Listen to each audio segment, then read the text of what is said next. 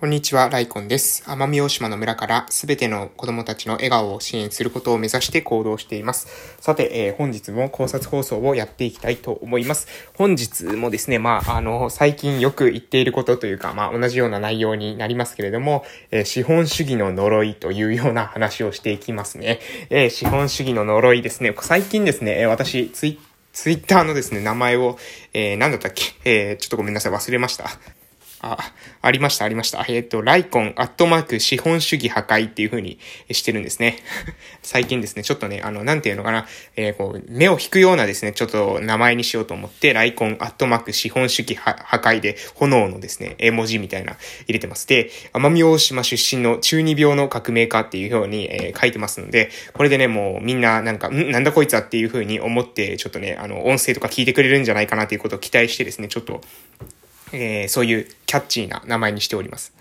で、えー、っとですね。で、ここで、まあ、資本主義破壊って書いて、これもただただなんですか、その、キャッチーな名前にしました、みたいな感じじゃなくて、実は、まあ、これはね、一見は、な、なんですか、その、ただの、なんか、あの、調子乗ってるやつ、みたいな感じに見えると思うんですけど、私はね、本当に資本主義っていうのは、あの、何ですか、その、完璧なシステムだと思ってないんですよ。システムエラーが生じてるというふうに感じてます。で、えー、そのシステムエラーっていうのは何かというと、えー、それはですね、まあ、簡単に言うと、所有の呪いですね。所有の呪い。え、これが、ま、資本主義のエラーだというふうに、え考えてます。えー、うん、もう、あの、資本主義って名前に全て集約されてるんですけど、し、な、〇〇主義ってなってるってこと、時っていうのは、その〇〇主義って言葉の意味わかりますかね？えっと、ごめんなさい。主義っていう意味も調べようかな。ちょっとお待ちください。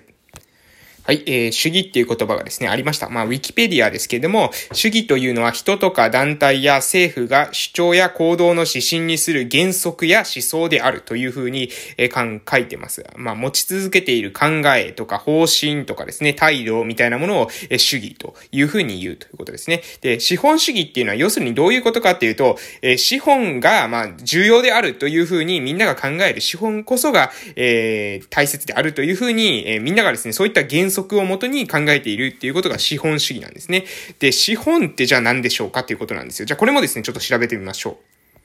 はい、えー、資本もですね、出てきました。で、資資本は Wikipedia では何、なんて書いてるかというと、え、資本、英語で言うとキャピタルとは、え、事業活動などの、え、元でのことである。または、え、主流派経済学における生産産要素の一つ、マルクス経済学において自己増殖する価値の運動体のこと、あるいは会計学や法学における用語である、みたいなことが書いてます。まあ難しいですね。えー、っとですね、このオックスフォードランゲージズ、オックスフォード辞典かな？えーにも書いてまして、事業をするのに必要な基金、元でで、え生産の3要素、土地、資本、労働の中の一つ、新たな営利のために使う、過去の、え労働の生産物、また、え利子、利益を得るために使う貨幣類を、え指しているということです。まあ、要するに元でですね、簡単に言ったら元で、えこれがですね、資本ということです。で、え資本主義ってことでどういうことかというと、元で主義ってことですね。要するに、えあなた今の時点でどれだけ元で持ってますかっていうことが、え重要視されるのが資本主義であるということです。要するに、えーえー、何ですか？まあ、簡単に言ったらですね、今、今、この時点でお金持ちの人が、えー、重視される。お金持ちの人、今、この瞬間に元手をいっぱい持ってるやつが、えー、強いと。要するにお金持ちが強いというのが資本主義なんでございます。えー、これ、この時点でですね、ちょっと違和感ないですか？価値をね、価値を今から生む価値とかじゃなくて、もう今すでに持っている元手がどれだけ多いかが最も重要ですよ。元手をどれだけ持ってるかが大事なんですよ。元手ですよ。その、それをどういう風に使うかとかじゃなくて、元手を持っている人が、えー、価値が高い。っていうふうに言います。マルクス経済学においては、自己増殖する価値の運動体って言いますけど、このね、自己増殖っていうのもですね、非常に資本の特徴ですね。え、お金ってこう、持っていると、それをまあ貸したりすることによって金利っていうものを得られますよね。で、その金利っていうのは、持っているお金が多ければ多いほど、その金利のうんパーセントっていうのがその元手にかかってきますので、1億円持ってるとですね、金利1%でも100万円ですからね。年利が1%でも1年間に何もしなくても100万円増えるってことです。10%だったら1000万円ですね。何もしなくても1000万円増えるというのが1億円の人です。逆にですよ、逆に、今100万円、100万円しかあなたが持っていないんだったら、年利1%だったら増えるのは1万円です。10%で10万円ですね。えー、なので、えー、金、えー、逆に、まあ、さらに言うと、資本、えー、100万円持ってる人だったらですね、えー、年利100%、100%、年利100%で2、えー、倍になった。ってなってもですね、えー、100万円、100%、100万円で100%だったらですね、100万円しか増えないですね。でも、えー、1億円持っててですね、1%、1億円持ってて1%でですね、100万円増えるんですよ。1億円で10%でも1000万円増えるんですよ。要するに、元手がどれだけ大きいかによって、えー、勝負が決まってくるというのが資本主義です。で、この考え方から、もうこれね、当たり前だというふうにみんながもう思ってるんですけど、まあ私はね、それは、あの、なんだろう、その確かにそのお金を使う側が何に使うか、それを確かにその価値があるものにお金を使っているんだったら、この資本主義っていうのは成り立つと思うんですよ。ただし、このお金を、えー、回す側が、お金を回す側がですね、お金を増やす、お金を増やす、お金を増やすという風に使っていくと、これは結構まずいことになると思います。じゃあどういうことになるのかというと、結局は、誰、えー、いくら頑張ってもですね、なんていうかな、あの、いくら頑張っていても、うん、ある意味、うん、なんだろう、うん、そうだな、資本家の側に回らなければ、え搾取され続けるっていうようなことになってしまうというわけです。じゃあ、みんなが資本家にな、なることできると思います？逆に。逆にみんなが資本家になることはできると思いますか？どういうことかっていうと、みんながですよ、みんなが金利だけで生活するってことです。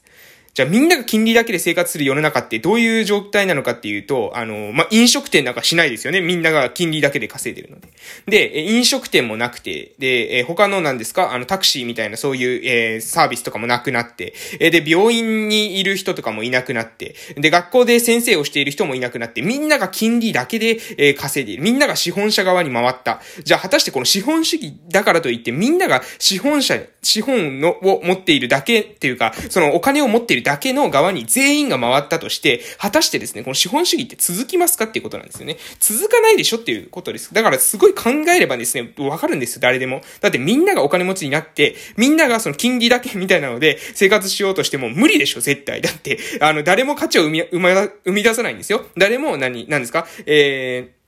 飲食店もしないし、まあ飲食店必要ないかもしれません。自炊すればいいじゃんって思われるかもしれないですけど、でもその自炊するにしても、農作物とかも、えー、農業して育ててくれる人たちもいなくなるわけですからね。その人たちも別に、えー、農業とかめんどくさいし、えー、お金貯めたらその資本だけで食っていけるんだそっちの方がいいや、みたいな感じにみんながもしなったら、果たしてそんなことを、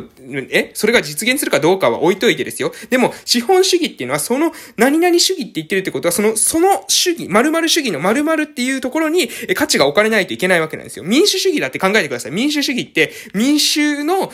えが私たちの政治に反映されるっていうのが民主主義のシステムですよね。なので、民衆がファーストなわけですよ。でも資本主義っていうのはじゃあどういうことなのか。資本主義っていうのは資本者ファーストなんですね。じゃあ、資本者ファーストってことは資本者だけ、資本者が最も重要ですよってことになるんですけど、じゃあ資本者しかいなくなったら、世の中にね、資本者しかいなくなったら、えー、これ、この社会成り立ちますかっていうと成り立たないんですね。じゃあ民主主義はどうですか？民衆だけで、えこの社会成り立ちますか？成り立立ちますよね。成り立ちますよね。逆にこれが行政主義とかですね、えー、になったらどうなり、どうなると思います？行政職員しか残らない。